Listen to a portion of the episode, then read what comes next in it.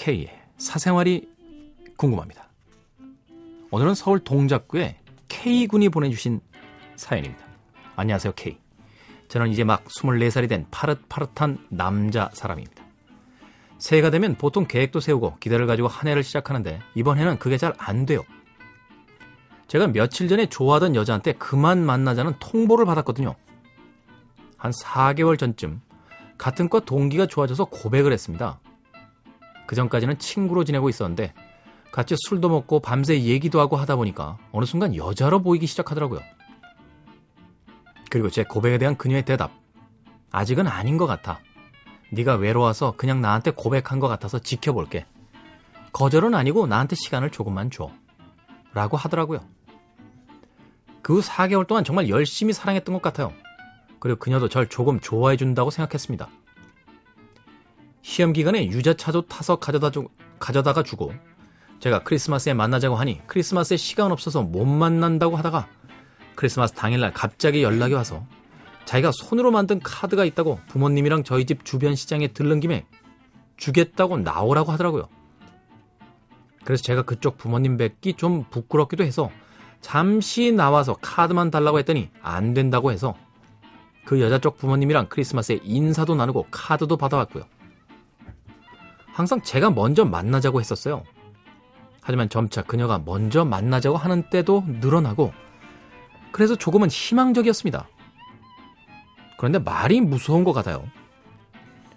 저는 제가 이 여자를 너무 좋아한다고 말한 기억밖에 없는데 그것도 정말 주변 지인들한테만 그런 이야기를 했었는데 근데 소문이 이상하게 퍼진 것 같아요. 그리고 차라리 그런 이상한 오해로 인해서 저한테 그만 보자는 통보를 하는 거면 이해를 하겠습니다. 그런데 이렇게 말하더라고요.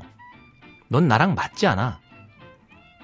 자기는 돈도 없고 얼굴도 안 예쁘고 성격도 좋지가 않대요. 저는 자기랑 너무 반대다. 자기를 왜 좋아하는지 이유도 모르겠다. 이렇게 차이고 그냥 멍하니 집에만 박혀서 살고 있습니다. 그동안 혼자 짝사랑한다고 좋아했던 것도 부질없는 것 같고 뭔가 의욕도 안 생기고 차라리 처음부터 너 별로야 저리가 라고 했더라면 더 편했을 텐데 이 여자가 절 좋아하긴 했을까요? 만약 좋아했다면 이렇게 허무하게 말도 안 되는 오해와 이유로 끝낼 수 있는 건가요? 있습니다. 네.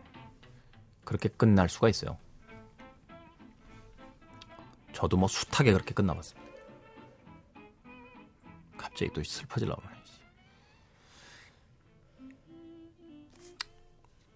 제 경험으로 말씀드리면요.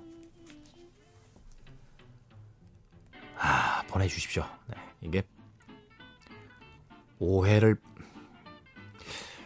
오해가 한번 생기면요. 이게 잘 안 풀리더라고요. 그 자리에선 풀었다라고 하는데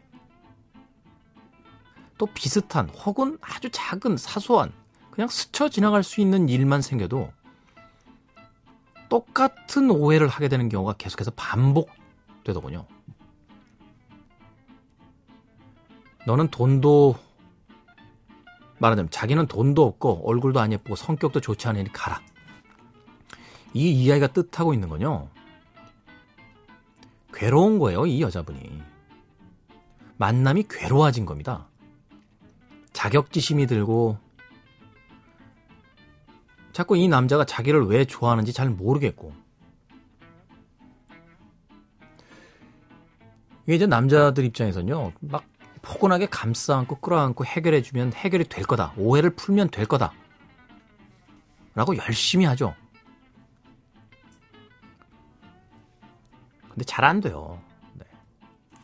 왜냐면 이런 문제는 결국 당사자가 해결해야 될 문제거든요. 자기 마음을 다 잡고 이런 생각이 들지 않게 내가 더 잘해주면 그런 생각을 안 하겠지라고 생각하는 경우가 대부분인데요. 더 잘해주면 그걸로는 행복해 합니다. 그런데 그냥 방심한 순간에 아무런 의미 없이 던진 한마디에 다시 원점으로 돌아가요. 왜냐면 이건 결국 상대방이 잘하고 잘못하고의 문제가 아니라는 거죠. 자기 마음속에 벌써 불안감이 살기 시작하고 자격지심이 자꾸 들어오게 되면 그 사람과 있는 것 자체가 괴로워지는 순간이 있어요.